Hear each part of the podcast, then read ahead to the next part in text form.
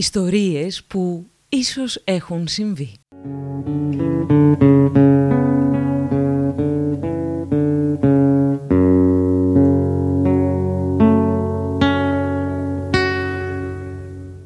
Γεια σας, είμαι η Μαριέτα Σπηλιοπούλου και αυτό είναι το 12ο επεισόδιο της σειράς podcast με θέμα τις ιστορίες και τα πρόσωπα που κρύβονται πίσω από τα τραγούδια που αγαπάμε. Στο σημερινό επεισόδιο ένα τραγούδι παντός καιρού. Στέκει αγέραστο και άκρος ρομαντικό εδώ και 56 καλοκαίρια καθώς κυκλοφόρησε και σκαρφάλωσε αμέσως στην κορυφή το καλοκαίρι του 1966.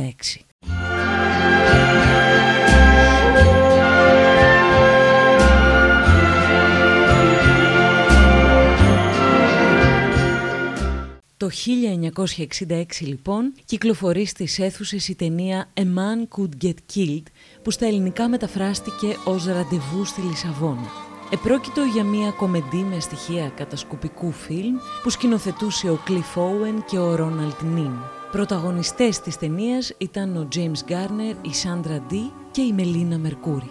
Το soundtrack της ταινίας υπέγραφε ο Γερμανός συνθέτης και διευθυντής ορχήστρας Bert Kempfert. Ένα από τα ορχιστρικά θέματα της ταινίας με τον τίτλο Betty Bye είναι αυτό που τραβάει την προσοχή του παραγωγού του Frank Sinatra και του προτείνει να γραφτούν αγγλικοί στίχοι πάνω σε αυτή τη μελωδία και να το ηχογραφήσουν ως τραγούδι. Γίνονται τρεις προσπάθειες να γραφτούν οι στίχοι, αλλά κάθε φορά δεν αρέσουν στον παραγωγό και τους απορρίπτει. Την τρίτη φορά μένει επιτέλους ικανοποιημένος και το τραγούδι προτείνεται αρχικά στην πρωταγωνίστρια της ταινίας Μελίνα Μερκούρη για να το ερμηνεύσει εκείνη.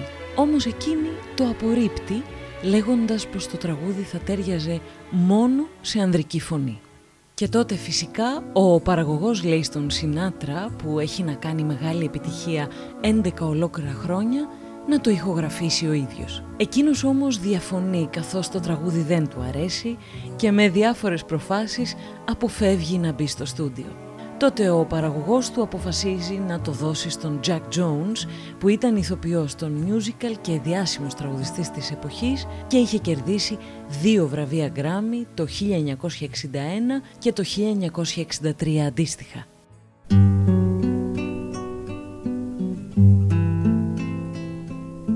Strangers in the night Exchanging glances Wandering in the night What were the chances we'd be sharing love before the night was through?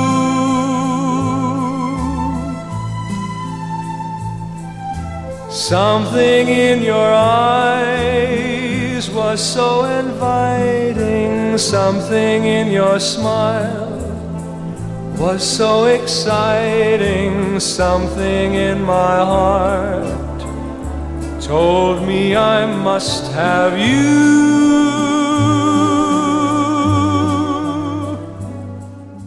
Έπειτα από αυτό, ο Σινάτρα δέχεται να ηχογραφήσει το Strangers in the Night. Strangers in the night Two lonely people we were strangers in the night Up to the moment when we said our first hello Little did we know, love was just a glance away, a warm embracing dance away. And ever since that night, we've been together, lovers at first sight. In love forever, it turned out so right for strangers in the night.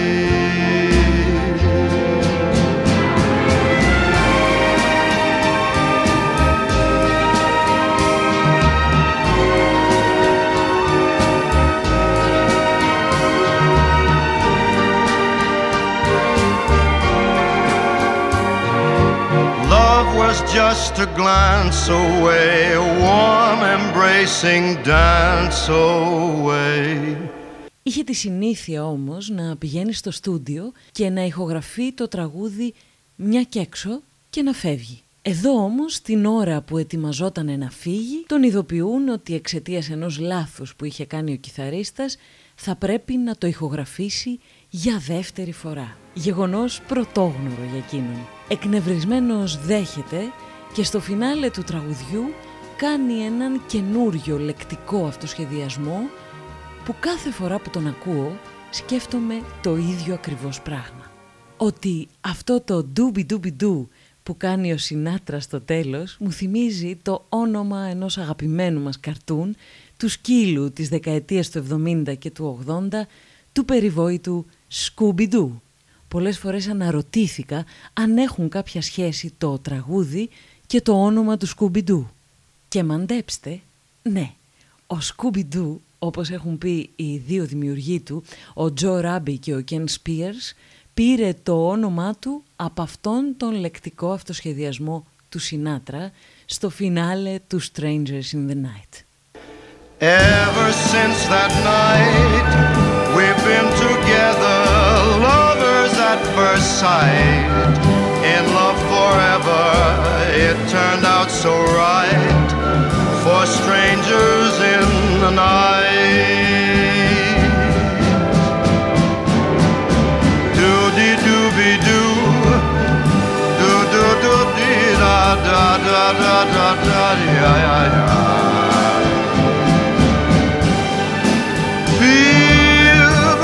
Ήταν το 12ο επεισόδιο της σειράς podcast «Ιστορίες που ίσως έχουν συμβεί». Κάποιες από τις πληροφορίες που χρησιμοποιήθηκαν για αυτό εδώ το επεισόδιο αντλήθηκαν από το βιβλίο του Τάσου Βαφιάδη «Ιστορίες από τη μουσική πλευρά της ζωής». Αν θέλετε να ακούτε τα παλαιότερα καθώς και τα καινούργια επεισόδια, ακολουθήστε με στο Spotify και τα Google Podcast.